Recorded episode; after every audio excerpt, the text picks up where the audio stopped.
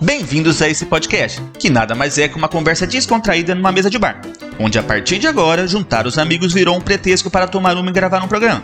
Onde gravar um programa virou um pretexto para tomar uma e juntar os amigos, e tomar uma virou um pretexto para juntar os amigos e gravar um programa. Confuso? Não. Um podcast que se posiciona e discute diversos assuntos sobre um olhar de brasileiros vivendo aqui no Canadá. Deste lado do balcão, eu sou Alfredo. Eu sou o Marcelo e estamos prontos para servi-los. Puxa uma cadeira, apreciem sua cerveja, que vai começar mais um Pinga com Maple.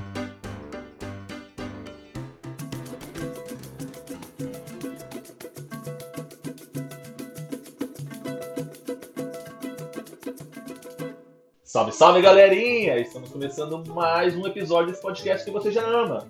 Ou não. e hoje a gente está aqui com Marcelo. Eu, boa noite. Boa noite a todo mundo. Marina. Boa noite. Vitor Oba! Bom, galerinha, a gente vai ser E breve Fred? hoje. Ah, esse sou eu. Bom, ah, vamos tentar ser breve na apresentação, que acho que o tema é interessante, né? Mas antes de apresentar o tema, vamos pro esquenta.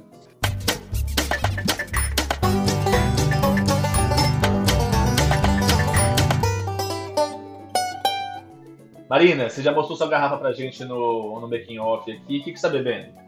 Eu tô bebendo o meu whisky, o Bourbon, que é aquele antigo bom e velho, ah, o canadense. E tem 3 graminhas de cannabis oil. Olha lá. Interessante. Porra. Descobri, descobri o óleo há duas semanas atrás e eu recomendo, muito bom. Mas ele Demora mistura umas- com. Ele mistura com uísque? Você pode dar uma misturada com qualquer coisa que você tá bebendo ou você pode colocar embaixo da sua língua. Demora mais ou menos uma hora para você começar a sentir alguma coisa e vai durar aí no seu organismo, dependendo da dose que você toma, até umas 12 horas. Ah tá, mas o uísque que você comprou não veio com CBD. Não, não, não, não. Eu, é separado, eu que coloquei. Ah, tá. Você fez ali um drink. E é Fiz um CBD drink. ou é THC? Boa pergunta. Posso olhar para você agora. Isso é grande, hein? Marcelão, tá bebendo o que aí? Eu tô tomando uma Slimen Light. Uma cerveja, eu já tomei ela aqui antes. É uma cerveja aqui de Guelph, daqui de perto de Toronto. E é bem levinha, bem gostosa. Boa. Marina, você trouxe aí o... a caixinha. O que, que, que fala? É um THC, Marcelo. Desculpa pela ignorância aí, tá? É Não, um não, THC. É que o THC é, que é- THC deixa doidão. Doidão não, né? Deixa calminho. É. O Deixa calminho, CBD é daqui- só a parte medicinal da, da maconha, né? Uhum. Yeah, é um THC. Então, gente, muito bom pra dor também, se você tá com muita dor, se você tem dor muscular, essas coisas. Você colocar só 3 miligramas não, não é nada, só te ajuda mesmo a relaxar. É um Mas... animal, mano. Então, hoje você não tá no laboratório, você não tem sua pinga escondida. Você tá bebendo o que aí? Hoje eu tô com um bom Cabernet Sauvignon. o- eu acho que é do Conte Toro, vinho chileno, muito bom. Eu gosto de vinho vermelho, né? Que é bem mais forte e mais apetitoso do que vinhos brancos. E valorizando a América do Sul e bons produtores de vinhos, eu resolvi pegar um vinho chileno hoje. Vocês estão muito chiques, velho. Bom, e você, Fred? Cara, eu tô tomando uma cerveja da Great Lakes, que é de abóbora, né? Uma pumpkin ale. Abóbora. Cara, é muito bom. Eu recomendo muito qualquer cerveja de abóbora, porque eu acho que o gosto da abóbora dá um, um negócio assim meio sobrenatural na sua boca no final, né? Ah, que fica Sim, o gosto de bom. abóbora. Mas fica muito bom. Ó, recomendo também a cerveja de abóbora da Fly Monkey, não tá aqui, porque ela só lança na época do Halloween. Mas é uma das melhores cervejas de abóbora que eu tomei. Muito bom. Recomendo aí pra quem quiser esperar até outubro do ano que vem. Não posso ficar fora dessa. Ai, ai. Então vamos pro tema? Tema de hoje.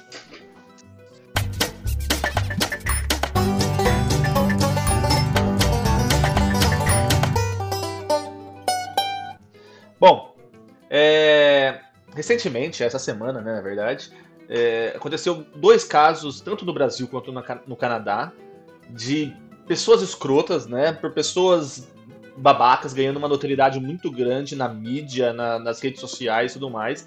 Isso fez com que essas pessoas tivessem um, alcance, uma visibilidade, né, um palco muito grande. E a gente quer discutir exatamente esse ponto. Vale a pena dar palco pra palhaço? A gente vai começar falando pelo caso aqui do Canadá, né? O caso de Toby Coke. O Marcelo mora em Toby Coke, então ele pode falar melhor. Marcelo, o que aconteceu aí?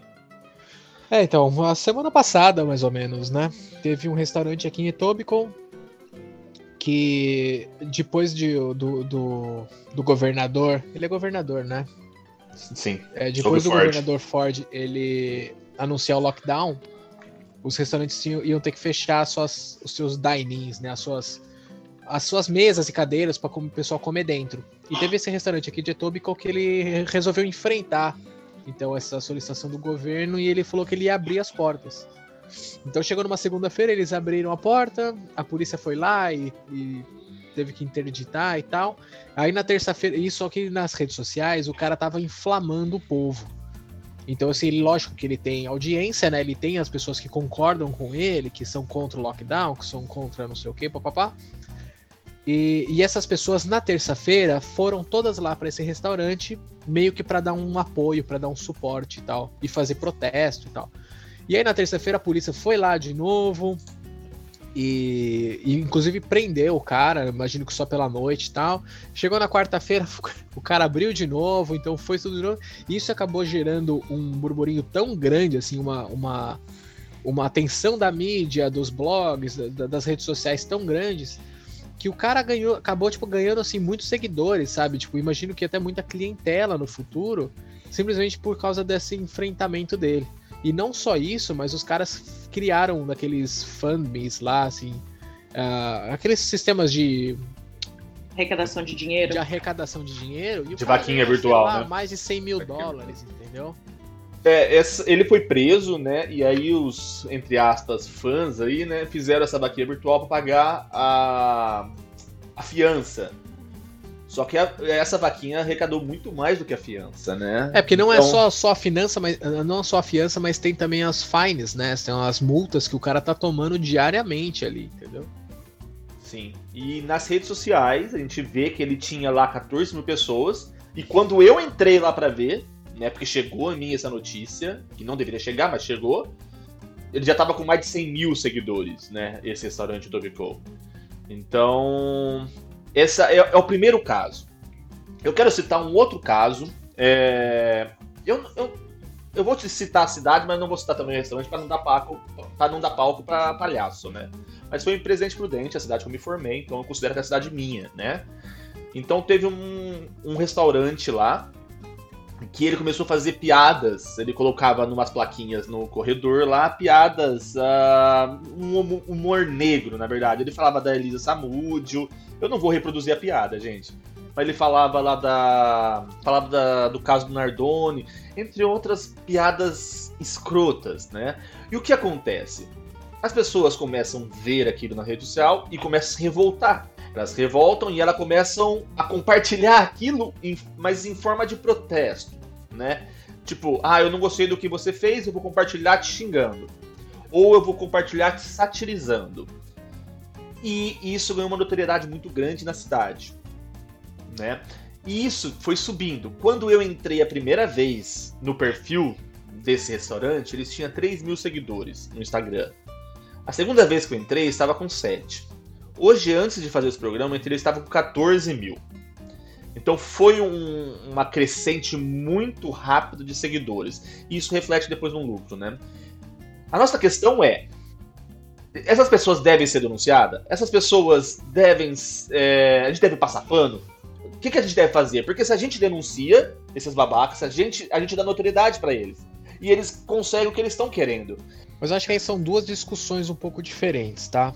Eu acho que uma delas é a censura, ou seja, a, a, gente tem que denunciar a ponto dos caras não poderem fazer isso. E outro ponto é a notoriedade que eles ganham exatamente pelo protesto do, do, do outro lado, entendeu? De, às vezes achar que tá protestando contra e acaba dando audiência, entendeu? É. Exato. E eu, eu, eu quero só, só complementando. É, eu acho, tipo, so, sobre o lance de dar palco, tá, cara? Eu acho que o ponto é que o povo é bom, as pessoas são boas mas eles subestimam a, a imbecilidade humana, sabe? Então a gente, quando a gente acha que a gente vai jogar no ventilador e todo mundo vai julgar, a gente esquece que tem muita, muita gente ignorante ali no meio. Entendeu? E a gente acaba jogando no ventilador e, a, e o cara tipo, acaba ganhando mais seguidores do que, do que haters. É verdade. Eu até. A gente estava discutindo antes sobre isso, eu estava até dando uma pesquisada, né? É, eu lembro que quando teve aquele atentado da Nova Zelândia, que a líder lá do governo falou que não ia, que ela falou assim, eu não vou dar para ele o que ele queria, né? Que era visibilidade. Então ela, sobre nenhum momento ela mencionou o nome dele, né? Nos ataques da mesquita que tiveram lá. E eu achei, achei, falei, faz todo sentido, né? Faz absolutamente todo sentido, que é o que vai de acordo com o que o Alfredo estava falando, Marcelo também. E um outro também que eu gostaria de falar, que é bem recente, assim, que está acontecendo aqui com a gente mesmo em Toronto, que são esses, uh, essas, esses protestos do pessoal que está contra o, o, uso de máscara, né? E aí a primeira vez eu notei, a primeira vez eles reportaram, que o Blog Show reportou, o Blog Show, a maioria das pessoas que estão aqui já sabem, mas as pessoas que estão no Brasil, é um blog que divulga as coisas mais, os restaurantes, as coisas, as tudo que acontece aqui em Toronto especificamente, as coisas que são mais trends, assim, né? E aí eles publicaram que estava tendo esse protesto e a galera destruiu ele, sabe? Então teve um bando de backlash, eles falaram assim, não pode reportar, quando você reporta, aí até o cara que tá lá na casa dele quietinho, que acha que é realmente eu não tenho que, ninguém tem que me dizer se eu posso usar máscara ou não, e acaba indo pra rua e acaba protestando também. Então acaba dando mais audiência, que é o que eu sou super contra também, né? Então eu acho que é, é super problemático. É, tem uma pesquisada, tem um. Aí eles, eles aqui em Toronto especificamente, eles, eles fazem aquele protesto que é o Hugs, Hugs Over Mask, né? Tipo, o cara tá no meio de uma pandemia e tá colocando hashtag uh, uh, Hugs Over Mask, sabe? Então é, é, é, é muito difícil, né? É muito difícil. É uma coisa complicada, porque a gente deve confrontar as ideias tortas. Tá ligado? O cara fala uma merda, a gente tem que. Mano, não, peraí, isso tá errado, irmão. Você tá fazendo errado, não é assim, assim, assado. Mas ao mesmo tempo, dependendo do modo que você faz isso, do jeito que você confronta isso, do jeito que você expõe aquela pessoa, você tá dando esse pau. Então é uma linha bem tênue aí do que que a gente deveria ou não. A gente tem que colocar também uma questão pragmática, né? O que funciona esse, essa questão de expor, denunciar, publicar nas redes sociais, ela tem funcionado? Não, eu não vejo ela tendo funcionado, não. Sabe? É, eu acho que a gente pode citar diversos exemplos. A gente citou aqui dois casos, tanto no Brasil quanto no, no Canadá. A gente pode citar o caso do presidente Bolsonaro no Brasil, né? Entrando um pouco na parte da política. Quem que era o Bolsonaro antes do CQC? Quem que era o Bolsonaro antes do Super Pop? Né? Ele falava cada ideia torta que a mídia vinha assim para satirizar. Ela não vinha nem para brigar. Ela queria só ganhar ele audiência. Era um personagem, exatamente. Ele era caricato. Né? Caricato. Né? Ele era caricato. E ali começou a, a, a, fazer entrevistas com ele e tudo mais, publicar ele. E ele foi ganhando notoriedade. É engraçado, para quem, para nós olhava aquele cara, nossa, olha que, que burro, tá ligado? Sim, mas pra, uma grande parte da população, a gente viu que casava as ideias, sabe? Então, foi esse pau que a mídia deu no Bolsonaro lá no começo que atraiu tanta gente, que atraiu tanta notoriedade, que hoje ele tá com aquela faixa presidencial lá. Mas eu tenho um outro exemplo, então, só pra gente dar um contrapeso aqui. Eu tenho um exemplo de que funcionou. De que as pessoas deram palco e, a, na verdade, tipo, o cara não saiu bem dessa. Não sei se vocês já ouviram falar, mas foi o caso do Xbox Mil Grau. Hum? Xbox Mil Grau era um canal de YouTube uh, que, como o nome já diz, ele só era uma comunidade de fãs do, do Xbox, do, do videogame mesmo, Xbox. Só que os caras eram completamente tóxicos, assim, no que se diz em preconceito, racismo, homofobia, machismo, tudo o que você puder imaginar sobre esse tipo de coisa. Os caras eram, tipo, total abertos assim a falar isso nas lives, nos vídeos e tal. E aí quando começou a pegar firme nesse movimento do Black Lives Matter, próximo dali da, da do, do, do, que aconteceu nos Estados Unidos e tal, esses caras fizeram uma live e começaram a falar um monte de coisas racistas na live. E isso começou a fizeram cortes, né, das falas e tal, e começou a ir para as redes. E eu sei que esses caras perderam todos os patrocinadores que eles tinham. Eles perderam os canais de YouTube deles. Eles tinham acho que dois canais de YouTube. Eles perderam, a plataforma excluiu os dois canais deles. Eles perderam o canal deles na Twitch, que faziam as lives. Ou seja, os caras perderam tudo que eles tinham. Tudo. O cara perdeu a conta do Twitter dele. Ele teve que criar uma outra para entrar lá para pedir pra galera, pelo amor de Deus, parar, porque tipo, ele já tinha, ele não tinha renda nenhuma mais. E ele falou assim, pô, eu tenho um filho e tal, não sei o quê. Vocês, tipo, agora eu vou ter que arrumar um emprego porque eu não tenho mais renda nenhuma. Então, assim, tipo, todo mundo, obviamente, que falou assim, meu filho, vocês, o problema é seu, entendeu? Porque você também monetizar em cima de racismo em cima dos outros e você achar que isso é um trabalho digno é um absurdo. Mas assim, então assim, fica esse contrapeso aí de tipo assim, é um caso que aconteceu exatamente isso. Na época, inclusive, todo mundo falou: para, para de dar atenção pra esses caras, para de dar atenção pra esses caras. Inclusive, teve um episódio que o Flow Podcast chamou esses caras para participar, anunciou, aliás, que esses caras iam participar. A internet inteira caiu, quebrando o pau em cima do, dos, dos dois caras do Flow falando, não, que absurdo, vocês vão dar palco para esses caras, isso, isso e aquilo, tá, tá, tá. O Flow chamou, desceu a lenha nos dois também, na medida do possível, mas até que assim, foi bem. É, foi bem. Não foi uma conversa amigável, digamos assim. E os caras foram cancelados. Os caras sumiram da rede. Mas eu acho que funciona quando tem uma hierarquia, quando essa pessoa responde alguém né? Ou quando ela está dentro de uma rede social que adota certas políticas. A Twitch, ela, ela bane muito mais fácil, por exemplo, do que o Instagram. E o Facebook também, ele abraça bastante essa... É, eles colocam como diversidade de opiniões, né? É. Então, eles abraçam bastante. Mas a gente está falando de um, de um de um negócio físico. Ele só tem as redes sociais como divulgação daquilo. Né? Já no caso do, do, do Twitch, a receita dele é das lives dele, são diferentes. Acho que a questão aí é, é, é, é, faz sentido o seu ponto, mas eu acho que são questões diferentes, né? É, eu quero citar o exemplo das últimas eleições, não a, as municipais, mas a, a, a, presidencial. E eu não quero citar o Bolsonaro dessa vez, mas eu quero falar do Cabo da Ciolo. Né? O Cabo da Ciolo é aquele glória a Deus, né? Glória a Deus, a debaixo do braço.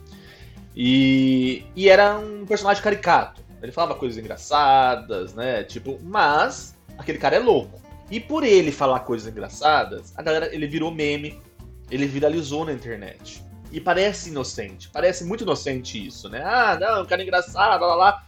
Mas ele teve mais votos do que o Boulos, né? Então, para vocês verem como é complicado você dar palco pra esses caras.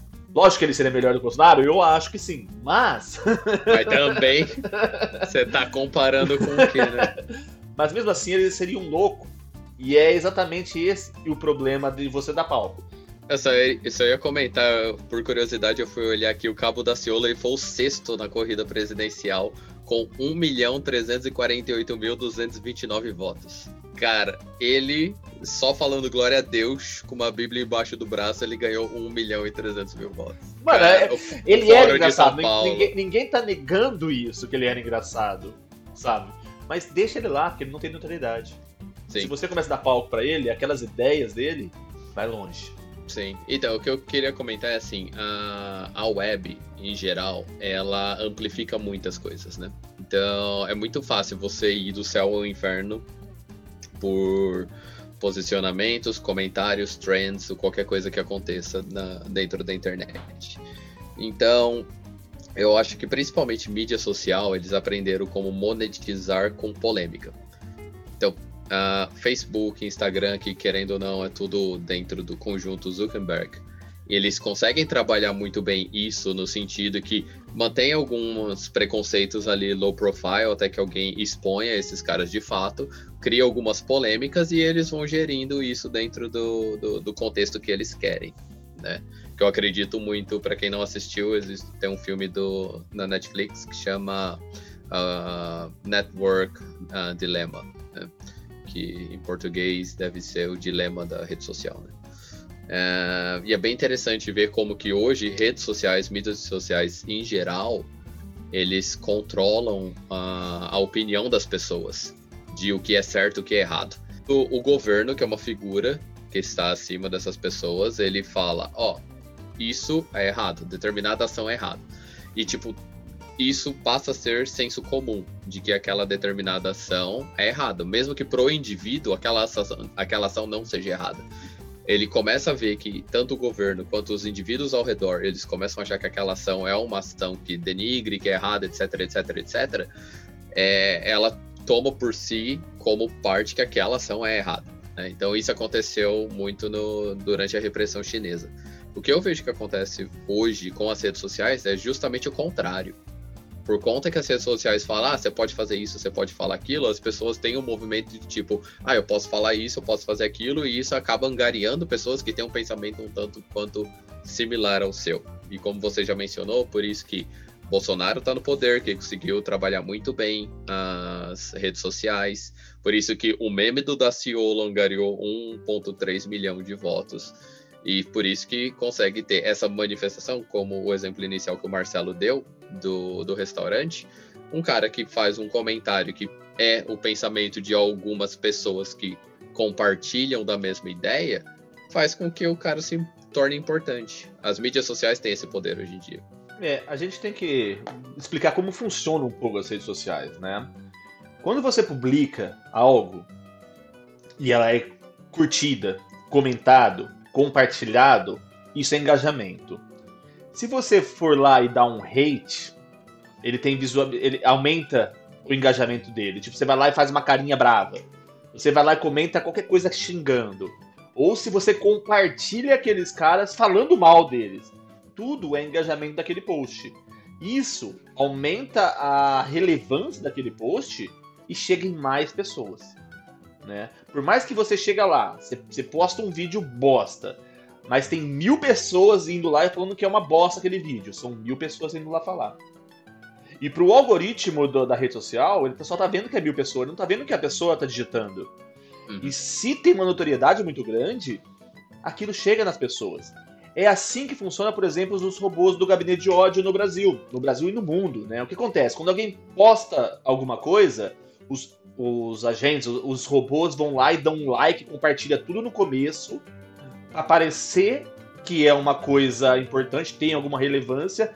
Esse post vai aparecer para diversas pessoas e assim aí vira orgânico depois disso, né? Depois de, de chegar em todas as telas de computador de celulares, Aí as pessoas começam a compartilhar, começam a abraçar, começam a comprar aquela ideia. Então é mais ou menos assim. Se você vê uma ideia, você tem o direito de reclamar, de expor aquele escroto, aquele babaca. Sim, a gente tem que pensar como fazer isso. Eu tenho uma dúvida, que é a ignorância minha total, assim. Então a melhor alternativa para algo que você não gosta é você não fazer nada? Não ter, tipo, nenhuma reação, nenhum comentário, nem nada? Então, e daí é um esse cara. Esse é um paradoxo a gente vai chegar numa solução aqui. A gente vai tentar achar uma solução, porque essa é a ideia do podcast. A gente vai achar uma solução, porque a gente tem que reclamar. Se, a, gente tem que, a gente tem que confrontar essas ideias tortas, tá ligado? Se há um paradoxo, não tem solução, cara. A gente vai achar, a gente vai achar. Má, fala. Tem um, uma coisa boa no meio de tudo isso, na verdade, que eu queria colocar. Eu fiz umas pesquisas e tem um movimento que chama Stop Hate for Profit, que eles estão fazendo no Facebook que é muito importante. Então, todas as, tem um monte de pessoas que se juntaram e estão meio que como outras instituições que a gente já ouviu falar, né? Eles estão meio que cobrando do Facebook, que tem essa plataforma gigantesca no mundo inteiro, de tomar um posicionamento mais sério sobre isso. Então tem muita gente também já agindo um pouquinho na contramão. E eu acredito nessa, nessa linha, sabe? De, de, de, faz, de puxar as pessoas para camuflar algumas coisas. Eu acho que não, não tem que não tem que não tem que, que, que publicar. Eu acho que algumas instituições elas têm que trabalhar de uma maneira mais eficiente para que os assuntos sejam resolvidos de uma maneira mais eficiente que não venham a público. E tem uma outra coisa também que eu queria dizer, eu não sei, eu não vejo isso muito no. Eu conversei com a minha esposa um pouquinho sobre isso, que é a cultura do cancelamento teve uma aqui no Canadá, pra você ver. Às vezes a gente fala, a gente acha que é só no Brasil, né? Mas tem doido em tudo que é lugar. Ah, tem. tem. uma, tem uma mulher que é uma feminista, que ela estava gangariando lá o posto dela como ativista, tal, não sei o que e tal, e ela tinha lá uma quantidade de número lá de seguidores e tal. Aí ela, né, super acadêmica e tal. Ela foi convidada para fazer uma palestra na, univers, na, na Universidade de, da, de, de BC. Aí ela chegou lá na, na universidade, fez um comentário de. Ela é feminista, foi falar de feminismo. A gente estava até falando disso. Ela fez um comentário, ela foi e defendeu a postura dela lá de que mulher trans não é mulher que mulher trans não faz parte de movimento feminista, numa audiência gigantesca. O que, que aconteceu? Aí todo mundo começou com a cultura do cancelamento nela, dela. Eu não sei o nome, eu posso passar depois pro pessoal. É... Aí o que, que aconteceu? Nossa, o número de seguidores aumentou gigantescamente. E se você for ver, um monte de gente, sabe? Então, eu acho que a cultura do cancelamento também, que acontece muito, é uma outra maneira de promover. Então, acho que tem que parar também com isso. Eu, eu, eu, eu não faço, né? Eu não. Eu, tipo, eu vejo, eu falo, puta, vai dar merda, entendeu? Uhum. Eu acho que se algumas. Eu acho que se, eu acho que se a internet trabalhasse, investisse um pouquinho mais de tempo em tentar localizar, punir e tirar do ar os conteúdos que não são apropriados, eu acho que já ajudaria muito, porque às vezes eu tenho a impressão de que a gente está aqui tentando também fazer um trabalho de formiguinha, sabe? A gente, ah, não vamos divulgar, não vamos falar, não vamos fazer isso, e quem tem que fazer não faz. Só voltando um pouquinho para fechar meu comentário na questão do Marcelo, que ele falou do cara desse desse rapaz que ele fez, ele tem um business, ele achou que a maneira, a melhor maneira de protestar contra as normas do governo seria colocar a vida das pessoas em risco e abrir o restaurante dele, né? Aí o que, que aconteceu? Se você for co colocar a timeline do que aconteceu, a polícia foi lá de manhã, saiu, não fez nada. Aí o cara tem quase tipo 5, 6, 7 horas para trabalhar em cima disso. Aí tá todo mundo em risco lá. Aí acabaram indo, eu acho que no final do dia, ou acho que no outro dia só, para fechar. Então, acho que também é uma junção da ineficiência dos órgãos que têm que atuar sobre isso. Estou falando de Facebook, estou falando de polícia, estou falando de muitas pessoas, e a gama das pessoas que, que pensam dessa maneira. Eu acho que é mais fácil você trabalhar com órgãos que poderiam atuar nisso e que fazem muito profit em cima disso, atuar com mais eficiência, do que cobrar das pessoas para não fazerem isso, porque eu acho que a sociedade é meio que é como se fosse uma, um, um, um, sei lá, um rio, né? Você tem que ter as suas barreiras, aonde vai. E quando tá tudo aberto, então todo mundo vai para todo lado. E tá cheio de gente com ódio, né? Tá muita gente tá com ódio, então as pessoas até que as, é, muito fácil elas, odiar, né? É muito fácil odiar. É muito fácil odiar. É muito fácil. Então elas falam assim: olha, aquele ali, é, eu não concordo. Eu trabalho com business, eu também tenho os meus, meus problemas, eu também estou lidando com a minha staff lá. Eu também não quero mandar as pessoas embora na véspera do Natal. Eu tenho 15 pessoas trabalhando comigo. Entendeu? Para mim também tá difícil. Eu também trabalho com restaurante. E... Mas eu não coloco a vida das pessoas em risco, sabe? Então, se eu quiser protestar, eu vou protestar de outras maneiras. Eu vou protestar sabe? Eu vou criar maneiras eficientes, não colocar a vida das pessoas em risco. Vocês lembram daquele caso, eu não vou citar o nome da pessoa, mas daquela socializer lá que xingou a filha do Bruno Gagliasso, que falou um monte de besteira, um monte de asneira, um monte de ideia torta sobre a menina lá tal.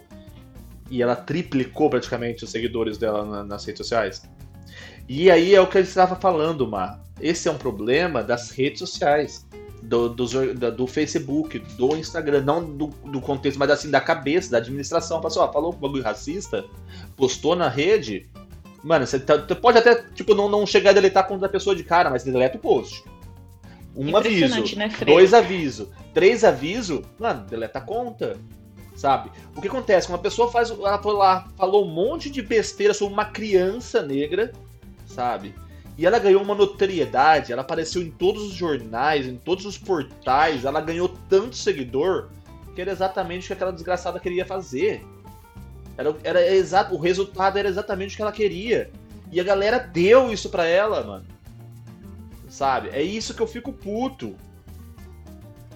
Eu, e, aí, eu, aí tem, que partir, tem que partir das redes sociais. Falou merda, é, é, é um, um strike. Dois strike, três strike, tá fora. É, é, eu, só vou dizer, ah, concordo com você 110%. Porque por que que funciona? Por exemplo, eu tenho um, amigo, vou até fazer uma propaganda dele aqui, deve ter até assistindo a gente, o Magu. Ele tem 22 mil seguidores aí, é um, um, um, youtuber, um grande, grande amigo aqui de Toronto. Só que ele tem, ele trabalha com muitas, diversas coisas com arte e tal, né? Então, no mundo LGBT e tal. Aí quando ele posta uma foto no Facebook que tá mostrando um pouco, uma parte da bunda dele, nossa, o Facebook bloqueia ele em menos de 24 horas, ele fica 48 horas sem, sem acessar, já ficou 5 dias, 10 dias sem poder postar absolutamente nada. Magu, um beijo se você estiver me ouvindo, te amo. Aí, como é que você, uma coisa, uma pessoa física aqui, ó, que tem um pouquinho, tá fazendo uma coisa aqui, nossa, aí eles cancelam muito facilmente. Por que que tá tendo tanto tempo? Por que que eles não conseguem agir com crimes tão bárbaros. Por exemplo, esse exemplo que você deu dessa inf esse infeliz esse restaurante em São Paulo que fez esse tipo de coisa. Como é que como é que isso se propaga de uma maneira tão fácil e eficiente e eles não têm eficiência para trabalhar dentro do sistema ali e cara pegar isso e bloquear? Então eu acho que eu não confio muito nas intenções, né, daquele rapaz do, do, do, do dono do Facebook certeza, né? Tudo se resume a lucro, né? Eu só queria comentar uma coisa que concordo com tudo que vocês falaram, principalmente a questão que as intenções do Zuckerberg, tipo, não são das melhores possíveis. E não esquecer que, tipo, a gente está falando de mídia social que é aberta a todos, né? Tipo, Instagram, Facebook, etc. Só que quando a gente vai para WhatsApp, é ainda pior. Então, tipo, como as coisas são disparadas e compartilhadas no WhatsApp, a velocidade que isso acontece, e o WhatsApp, querendo ou não, ele não tem regulação alguma, o WhatsApp, a maneira que eu vejo, ele é quase uma deep web, né? Tipo, pode rolar o que for no WhatsApp que não vai ter nenhuma regulamentação que fala isso pode, isso não pode. Então, eu acredito que muitas das coisas podem sim ser uh, disponibilizadas via a, a rede social que está aqui em cima, se a gente pensar na internet como diferentes layers, né? Então a rede social que a gente vê, Instagram, essas coisas tá aqui, o WhatsApp tá mais ou menos aqui, só que tem muita coisa ainda que tá para baixo, né? Que tipo você tem que procurar para conseguir achar. Então, eu acho que com os exemplos que a Ma falou, que tipo existe algum tipo de não vou chamar de repressão, mas de uh, de a cultura do cancelamento, etc., a gente está falando do primeiro layer, né? E tem muita coisa que acontece para baixo que muitas vezes não chega nas nossas bolhas e que é muito pior. Eu quero fazer uma pergunta. Tipo, a gente sabe que a responsabilidade devia ser da mídia social, do Instagram, do Facebook e tudo mais. Mas enquanto eles não tomam uma atitude, o que cabe a nós? O que a gente deve fazer? Porque tem esse efeito colateral. A gente vai expor aquela pessoa escrota e o efeito colateral é que ela vai ganhar notoriedade. E se ela ganha notoriedade, ela ganha seguidores. Se ela ganha seguidores, ela ganha dinheiro. E é exatamente o que a pessoa quer. Qual que é o nosso papel? O que, a gente deve fazer? A gente não deve denunciar? A gente deve ficar quieto? A gente não deve expor? O que, a gente deve fazer? O que cabe a gente, como indivíduo? Marcelo, tá muito quieto aí. Eu tava só esperando que eu acho que eu vou entrar com o contraponto de novo, cara. E eu não sei se eu tô tão nesse barco aí de que eu acho que a gente tem que ignorar, não, cara. Porque eu acho que pode ser. Uh, como que eu. Deixa, deixa eu me. Eu, me enquanto, enquanto, enquanto, você formula a sua resposta aí, eu não tô dizendo que a gente deve ignorar. Eu tô perguntando uma, uma, uma via sensata, uma via que dê certo. Porque o que tá acontecendo é assim, eu acho que todo mundo tem direito de reclamar. Todo mundo tem direito de se expressar. Principalmente quando a gente fala de feminicídio, porra. Gente, as é, mulheres têm todo o direito de chegar, de se revoltar e de postar. Eu não tô dizendo que isso está errado, mas o, resultado disso acaba sendo pior. Está eu... chegando em pessoas que apoiam ele. É por isso que eu acho, o meu, o meu ponto final assim, é que acho que a gente subestima realmente a, as pessoas de uma maneira geral, sabe? Eu acho que quando, quando as pessoas compartilham esse tipo de coisa, elas querem causar um espanto em todo mundo, sabe? Elas querem que todo mundo tenha o mesmo espanto que ela teve, ou, ou fique com a mesma bronca, sabe, que ela teve. E o que a gente vê não é isso, entendeu? Então, só que por outro lado, cara, eu, eu quero eu quero sempre bater de frente, porque eu não quero que essas pessoas achem que não tem gente que pensa contra, sabe? Que não tem o outro lado, não tem uma. Então, assim, se eu postei e ninguém falou nada e algumas pessoas concordaram, significa que eu estou. Eu sou voz única, entendeu? E não. existe a, a, a, a voz contrária. E eu tento ser essa voz sempre que eu posso. Por mais que eu sei que às vezes o, que o resultado não vai ser o, o que eu esperava, mas eu espero pelo menos que, que alguém lendo os comentários ali do vídeo, ou seja, uma, um Twitter e tal, mas que às vezes alguém lendo olhe e fala assim, pô, é verdade, hein, cara. Pô, o que esse cara que comentou é verdade. E eu fico, eu fico super feliz, às vezes, quando tem discussão de, de, de, de YouTube, de Facebook, de Twitter e tal, que às vezes o cara fala lá, vai lá, vomita a ideia dele, que é normalmente absurda, e eu vou lá e eu tento colocar um contraponto sempre, tipo, fundamentado, com argumento, papapá, não sei o quê. E eu fico muito feliz quando eu vejo pessoas entrando e, tipo, é, seguindo a minha linha de raciocínio, entendeu? Significa que, não, essa ideia que o cara pôs não é aceita por todo mundo. Existe uma, existe uma resistência. Não, eu gosto, eu só que, que me veio na cabeça, teve, dentro de todas as, os, os, as coisas que nós mulheres sempre passamos, né, desde os primórdios dos primórdios, eu gostaria de ressaltar um caso que aconteceu hoje, que é o da Dani Calabresa, que ela uh, denunciou um imbecil, que também não vou dizer o nome, super conhecido, diretor, comediante e tal, que assediou ela e teve apoio da mídia totalmente. E parece, parece, né? É até muito recente, tá? A gente tá gravando esse episódio agora no, na sexta-feira. Parece que a Rede Globo já tinha conhecimento de algumas coisas, não tinha feito nada. Agora a, revista Piauí uh, publicou e tá tendo uma, uma uma repercussão muito grande, né? E eu gostaria de lembrar também que, toma, já deu certo, já deu certo com certeza da, da, o da Dani Calabresa, porque ele já tá, ele já não é mais nada, sabe? Então, mas também Dani Calabresa tem uma história gigante, né? E outra mas, coisa, e uma coisa que eu queria, só mais uma, desculpa, só mais uma que eu queria lembrar, uma que deu certo, apesar de toda a humilhação que passou, não sei se vocês se lembram da Geise Arruda. Lembra da Geise Arruda de São Paulo?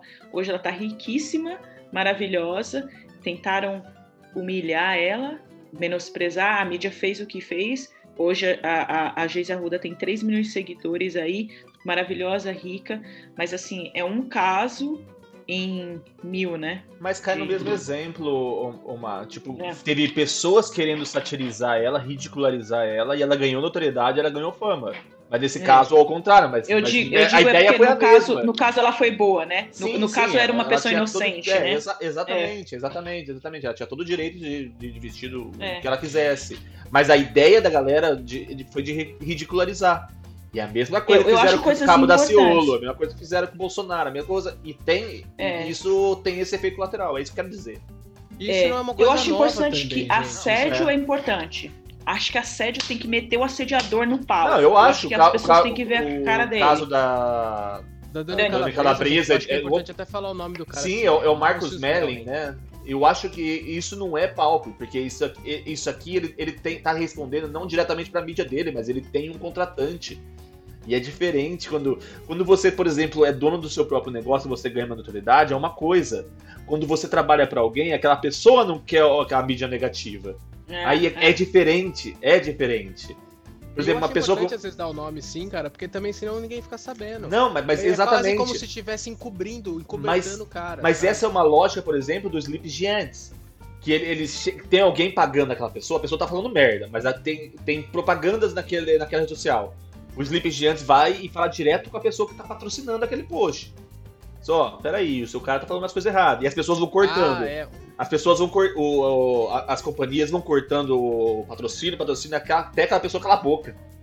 Isso é importante, porque você tem um patrão, você tem alguém que manda, mas quando você é dono do seu negócio, você tá, se você só quer notoriedade pra você, é muito complicado. Sabe? É, o, o- o interessante dos Sleeping Giants, até só pra. É, desculpa meu, desculpa a minha pronúncia, tá gente? Não, não. o Marcelo É só porque assim, eu acho interessante, cara, porque assim, a galera, teoricamente, eles não deveriam ter vergonha, porque eles estão falando aquilo pro público deles, não é mentira. O Sleeping Giants não tá pegando um negócio inventando e jogando lá, não sei o quê. Ele pega simplesmente a frase que o cara falou, pega, joga pro patrocinador e fala assim, ó, o cara tá falando isso aqui, você concorda?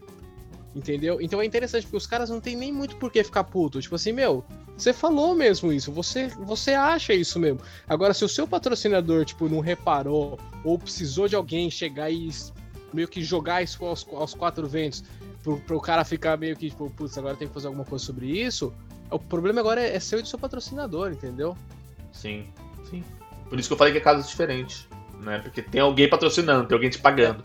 Mas lembrando só que- só voltando um pouquinho, que não é, não é uma coisa nova, não é uma coisa das redes sociais. Esse lance do fale mal, fale bem, mas fale de mim, ó, é antigo pra caramba.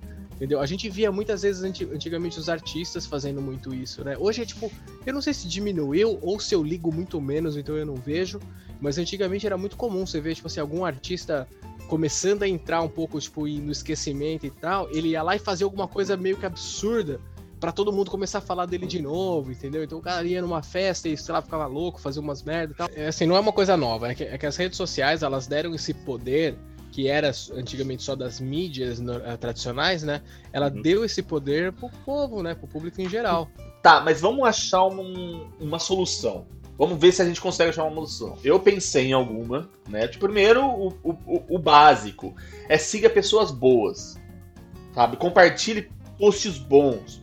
Para de compartilhar a questão só descendo, tipo, compartilhar pessoas ruins, sabe? Por mais que você queira expor, você quer dar sua opinião, você quer lacrar, você quer imitar, você quer falar, você...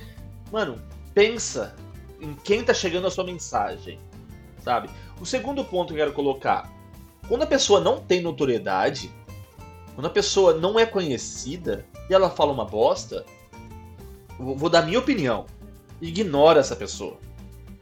De verdade, a pessoa é irrelevante, sabe? Se ela já tem palco, se ela já é relevante, ok, você tem que confrontar aquelas ideias. Mas se não, você só vai dar, dar palco para aquele palhaço.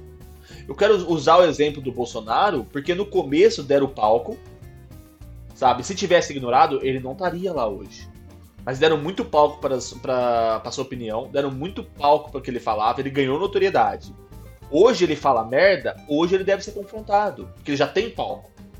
Ele já é o cara mais falado do Brasil. Diariamente, ele faz questão de ser. Mas lá atrás, o CQC, a Luciana Gimenez, todos os canais, mídia, blogs, o caralho que só falava dele. Quem era ele, mano? É, é, é- é notoriedade, é polêmica. Mas eu é quero que dizer. existe polêmica, porque assim, a gente também acho que é importante a gente separar um pouquinho o que é só polêmica e o que que é errado também, né? Sim, sim. Tipo assim, existe, existe polêmica que é simplesmente polêmica, porque tem gente que, que não gosta, tem gente que tem opiniões diferentes. E tem polêmica que é tipo crime, tá ligado? Então, assim, Exato. quando a gente fala assim de uma, uma cliente num restaurante que foi racista com o garçom e o vídeo viralizou, entendeu? É, Isso é um crime. É, é diferente de tipo, ah, pra fazer polêmica, a modelo foi lá na Paulista e ficou pelada. Mano, se ela fizer aí, foda-se, entendeu? Tipo, bom, acho que não pode também, porque deve ser crime também, mas sei lá, ela postou no Instagram dela, entendeu? Só pra fazer um gancho. Essa discussão sobre dar palco pra palhaço é igual o caso dos terraplanistas. É uma discussão que não deveria nem existir. Ah, velho. É uma discussão que fala quem cala a boca. Mas aí chega canal de YouTube, blog, ah, canal de TV. Mano, a galera começa a dar palco pra esses babaca, pra esses lunáticos. E isso começa a virar uma ideia real, mano. Mas aí eu não sou contra, não, cara. Eu vou falar pra você que eu, que eu Não, É, mano, isso aí não deveria nem Sou entrar você em é terraplanista, é louco, Marcelo. Os gregos resolveram o bagulho, o raio da terra Não, com um cabo de vassoura 3 mil anos atrás, Marcelo. Não, você não tá entendendo. Eu não, eu, não, eu não sou terraplanista. Eu tô falando que eu acho que é um tipo de coisa que é, tipo, é inofensivo, entendeu? Não, não, Não é, é, não é inofensivo, velho. inofensivo. Não é. É, mano. Os Não mesmos é. terraplanistas são. Deixa- não, os mesmos Marcelo, deixa eu te explicar. O Mar- o Marcelo, dela. Marcelo, Marcelo. Marcelo, Os deixa eu te explicar agora. Eu vou falar. Os mesmos terraplanistas são os antifacina. Exato. É, Você é contra a ciência. ficam puto da vida. É, mas é, é contra, é contra a ciência, velho. É o cara que vira e fala assim: não, a Terra é plana, agora é contra a vacina, agora é contra. Sabe, tipo, eles, Eles, vão começam a formar diversas ciência. teorias. Teorias Exato. conspiratórias na, na cabeça dele, tá ligado? Você dá risada, parece inocente, só que você é isso. agrava toda a situação. Exato, você compartilha Não, um negócio concordo, zoando. Eu não você tô compartilha. discordando, não. Ô Marcelo, Mas você eu- compartilha um negócio zoando. Eu racho o bico, cara. eu não tô discordando, não, mas eu tô dando risada de vocês puto comigo que eu falei que eu concordo com o negócio. Não, cara, é que eu acho que o terraplanismo, eu- o, o negócio de ser contra a ciência, eu já acho um problema, assim, de. Contra a ciência séria, sabe? Quando a gente tá falando sobre, tipo, o cara virar pra mim e falar assim, eu não acredito na gravidade, mano. Tipo, porra. eu só tenho dar risada, cara. Eu vou mas, ficar é, bravo, mas é. Mas é eu isso. não acredito na gravidade. Ô, ô Marcelo, mas a, a, eu, não quero nem. Quero, dá, dá, um episódio só pra falar de terraplanismo, né? Ah, mas, por exemplo, qual que é o, o argumento deles? É que a NASA é, uma institui é uma instituição governamental que quer dominar e blá blá blá blá blá blá blá. Mano, ele tá se colocando. E aí ele se coloca anti-ciência, porque tem alguém vigiando eles, usando é, chapéu de papel alumínio. E aí começa a Chip que puxar- vai entrar pelo Você raio-x. viu? Não, Que, tipo, eu, eu preciso estar em outra vertente, assim. Bom. Porque terraplanismo não dá, velho. Bom, resumindo, não dê palco pra palhaço desconhecido. Palhaço conhecido, ok, vamos confrontar as ideias. Porque já Ah, tem essa, palco. essa é a sua conclusão, pô. Então, mas ninguém deu uma conclusão aqui, ninguém me ajudou nessa Não, eu tô porra. dando a Então, minha conclusão. Eu qual que é a sua minha conclusão? A minha conclusão é que eu vou continuar falando. Eu gosto de ser resistência. Filho da puta, velho. É, é- é legal os contrapontos. Tem é hora- ótimo. É, A gente não, tá é- aqui pra isso, é Não, eu, eu- contraponto. eu vou dar um contraponto, eu vou fazer tudo diferente de você. É. Tem hora. Mas assim, ó, deixa eu falar uma coisa. Tem hora que eu sou mega estratégico. Quem, quem me vê meu- minha- minhas coisas no Facebook sabe. Tem um, às vezes tem um cara que vai lá e posta alguma coisa que eu não concordo, e eu vou lá e eu sou mega polido. E eu discuto, tipo, numa boa, eu tento colocar meu ponto, não sei o quê. E tem uns caras que eu simplesmente respondo com o fígado, entendeu? Que eu, tipo, mando a merda e ponto, não sei o quê. Então eu vou, eu vou tendo essa estratégia, sabe? Mas eu, eu sempre respondo. Eu, eu vou. A minha conclusão, pô, não sei, cara. Eu tô com vocês, tô, é difícil. Assim, eu não compartilho, mas, por exemplo, tá- se é da minha rede de amigos, eu vejo que tem alguma coisa errada, eu chamo no inbox. Chama uma- chamei uma galera da faculdade, que eles compartilharam umas coisas que não tinha nada a ver, numa época aí atrás. Aí eu chamo no inbox, eu falo, a galera fica meio putinha e tal, não sei o que. Eu falo assim, ó, vou te chamar, vou, vou falar lá, que é, que é fake news, não sei o que. Então eu vou mais nesse caminho, assim. Eu acho, E, eu acho lindo, eu acho lindo isso, velho. E tem, Não, às vezes, também, assim, ó, Tá de paciência, né? Não, eu só, só acho que, só pra deixar bem claro, mas assim, tem uma diferença também, né? Tipo, é, compartilhar ou comentar. Porque o Fred tá falando do engajamento. O que eu estrago, e eu sei que eu estrago, assumo minha culpa, é o engajamento. Mas também não vou compartilhar. Eu sei que tem gente que compartilha pra falar mal. Aí, meu, cagou no pau. É, Então, chegamos ao consenso. Chegamos ao consenso. Compartilhar pra falar mal é a pior coisa que tem. Uhum. Pior coisa que tem. Pior, Pior coisa que tem. Eu acho que sim. Eu outro- eu acho que outra coisa também é o lance assim, principalmente nessa parte de compartilhamento, é fazer tipo uma corrente do bem, cara. Sabe? Compartilha as coisas que você gosta. Compartilha as coisas que você concorda. Compartilha as coisas que você acha importante que as pessoas saibam. Porque às vezes a gente vê passando na nossa timeline, a gente dá uma olhada, a gente assiste, a gente fala, puta, olha, muito legal isso aqui. Só que a gente acaba não compartilhando nas nossas páginas, entendeu? É. Então, assim, em vez de, de ficar brigando também com os outros que, que a gente discorda das coisas, ou compartilhando pra falar mal, pra xingar, não sei o quê, às vezes só da gente compartilhar em peso as coisas que a gente concorda, já é um bom enfrentamento. Uhum. Verdade. Uma- um exemplo muito bom é aquela página lá, só notícias boas. Muito bom. Pra gente terminar, acho que a gente já passou do tempo. É... Eu acho que a gente não deve dar notoriedade pra quem é desconhecido. Por mais que ele tenha uma, uma, uma opinião muito torta, sabe? Não compartilha ele. Porque as- a- por mais que a sua crítica seja é, de boa intenção, aquilo vai, a sua crítica vai chegar numa pessoa que talvez compre a ideia dele. Então já não é mais uma pessoa falando, são duas. Você tá É, eu- entendendo? Eu acho que mais do que você falar desconhecido, porque tem muita gente que é conhecido e acaba fazendo merda, é tomar muito cuidado. É, é, Eu acho que a gente já conversou sobre isso nos primeiros episódios que eu e a Má, a gente fez parte da mesa, que é o Brasil hoje em dia, ele carece, o brasileiro em geral, né? Ele carece de senso crítico. Ele carece de pessoas conseguirem entender que aquilo.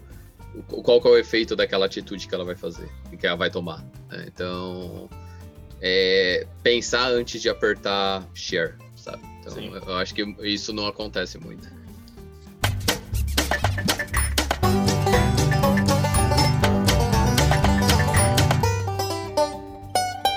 Ah, pessoal, a gente tá em lockdown, né? Então a gente não pode sair. A gente vai fazer um pouquinho diferente essa semana as dicas do Castor. Marcelo, quer começar? Não. Vitor. Você não indo contra, vai ser. Não. Não, valeu. Valeu, Pode. nevermind. Pode ser. Já que a gente vai fazer a dicas do Castor online, primeiro eu vou fazer um merchan, né?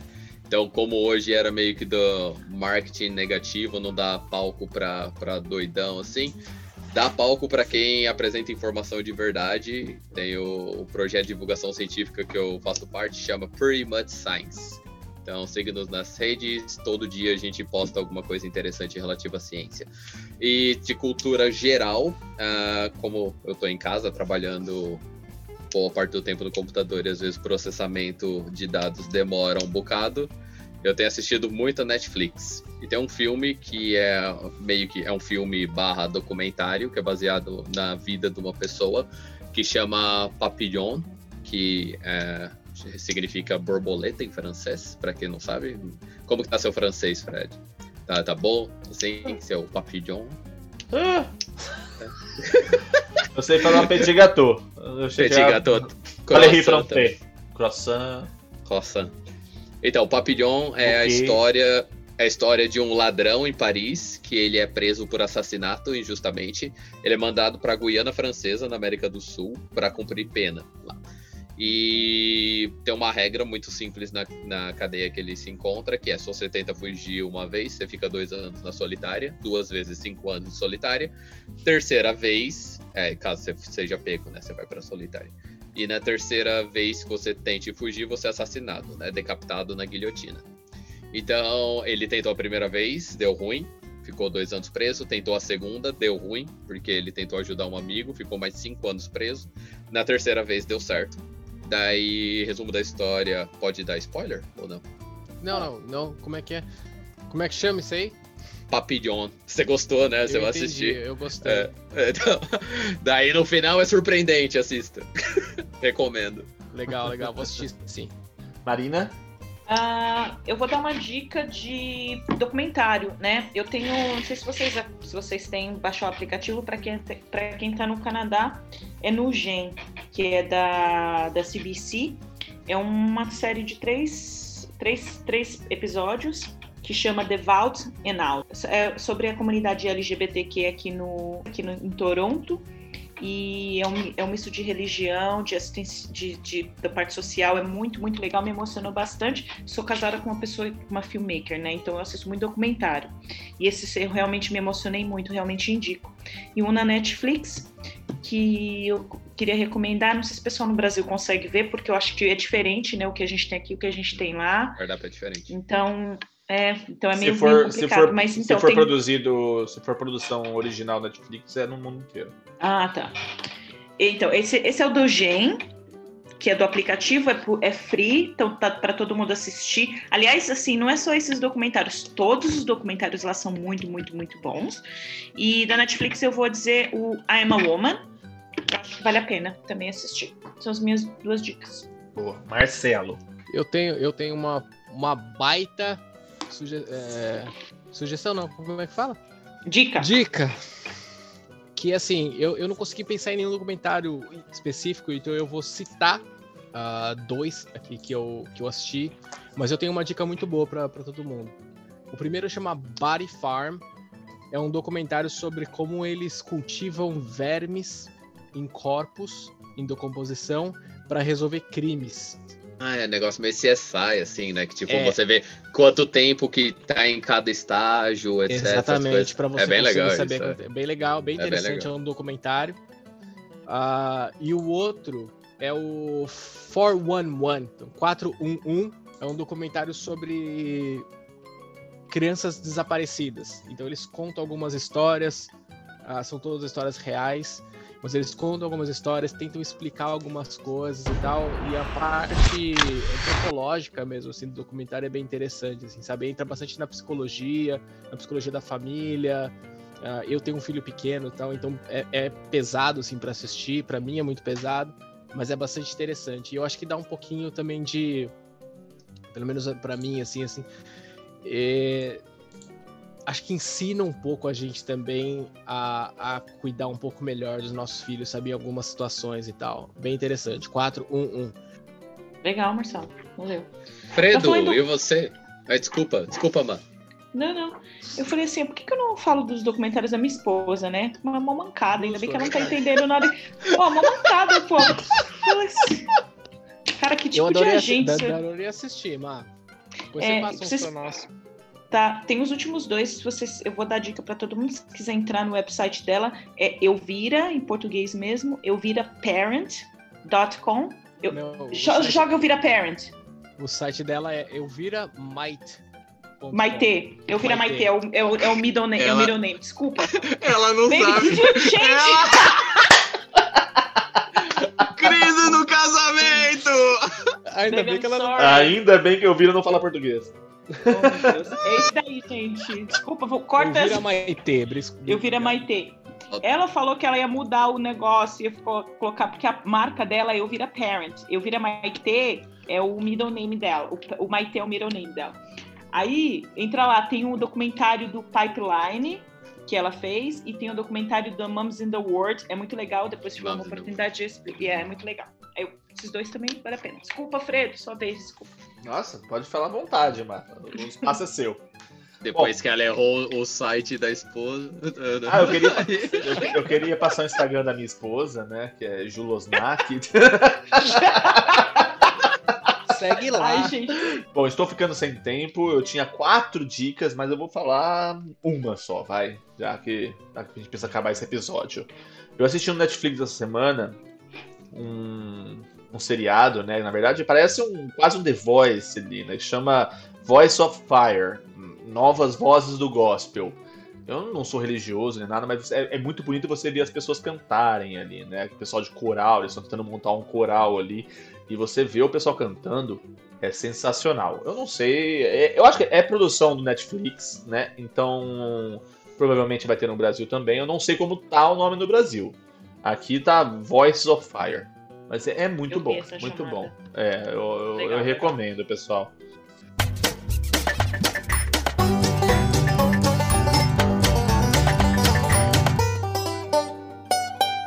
Eu queria muito agradecer a todo mundo, né, que ouve e ouviu a gente esse ano. Essa semana o Spotify soltou a retrospectiva, né? E eu nem sabia que dava pra seguir gente no Spotify. Quando eu vi lá, tinha mais de 100 pessoas seguindo a gente. Eu fiquei mó feliz, de verdade. e foi sensacional. A gente viu nossos números, a gente ficou bastante feliz com o resultado, né? Tipo, e é, como eu sempre falei aqui, isso aqui é uma brincadeira. Isso aqui é um hobby. Isso aqui não traz dinheiro, não traz lucro, não traz nada pra gente. Assim, é pra gente se soltar, conversar com nossos amigos, sen- sentar, tomar uma cerveja, né? A nossa reunião semanal. Então a gente, é, a gente gosta muito de fazer isso. E quando a gente vê que tem um resultado das pessoas abraçando essa ideia, esse projeto, a gente fica muito, muito, muito feliz mesmo. Obrigado todo mundo. Outro projeto que a gente está nessa segunda temporada do, do Pinga com Maple é a gente está tentando fortalecer ah, os empreendedores brasileiros aqui em Toronto, né? Então, na primeira semana a gente ajudou a Cíntia, na segunda semana a gente ajudou a The House, na, semana, na terceira semana a gente ajudou a The Feijuca. Então a gente está tentando apoiar, como a gente falou no episódio de hoje, a gente está tentando apoiar pessoas boas, comerciantes bons, né? Brasileiros dedicados. Então segue a gente nas redes sociais, a gente vai ter sempre promoções, a gente faz sorteio de feijoada, a gente fez sorteio de pizza, a gente fez sorteio de bolo, exatamente para fortalecer esses brasileiros vivendo aqui, né? O pessoal passa por tanto perrengue aqui, imigrante passa por tanto perrengue, parece que não, mas passa. Então, o que a gente pode fazer para ajudar essa galera? A gente está aqui. Você que tem um, comer- um comércio, vem conversar com a gente. A gente não, mano, a gente só quer ajudar, a gente não quer cobrar nada de você. Então, vem, manda um inbox e a gente tá junto nessa aí. Valeu, Grelo. Obrigado aí todo mundo que tá ouvindo em todos os países do mundo aí. Ah, vale lembrar, a gente tá em Deixa eu 13 citar. países do mundo. É, deixa eu citar, eu tenho os 10 primeiros aqui, ó. Vamos lá. Brasil, Canadá, Chile, Estados Unidos, França, México, Reino Unido, Portugal, Polônia e Suécia. Polônia, velho. Mas é muito chique. Pelo né? amor de Deus. É Essa muito gente é chique. muito chique. É muito chique. Muito chique. Maravilhoso. É Isso aí, importante isso. Obrigado mesmo, obrigado aí pelo apoio. E vamos que vamos. Então, fechou. Fiquem Até galera. Gente, até mais. Valeu, valeu. Obrigado, gente. Até semana que vem. Abraço. Tchau.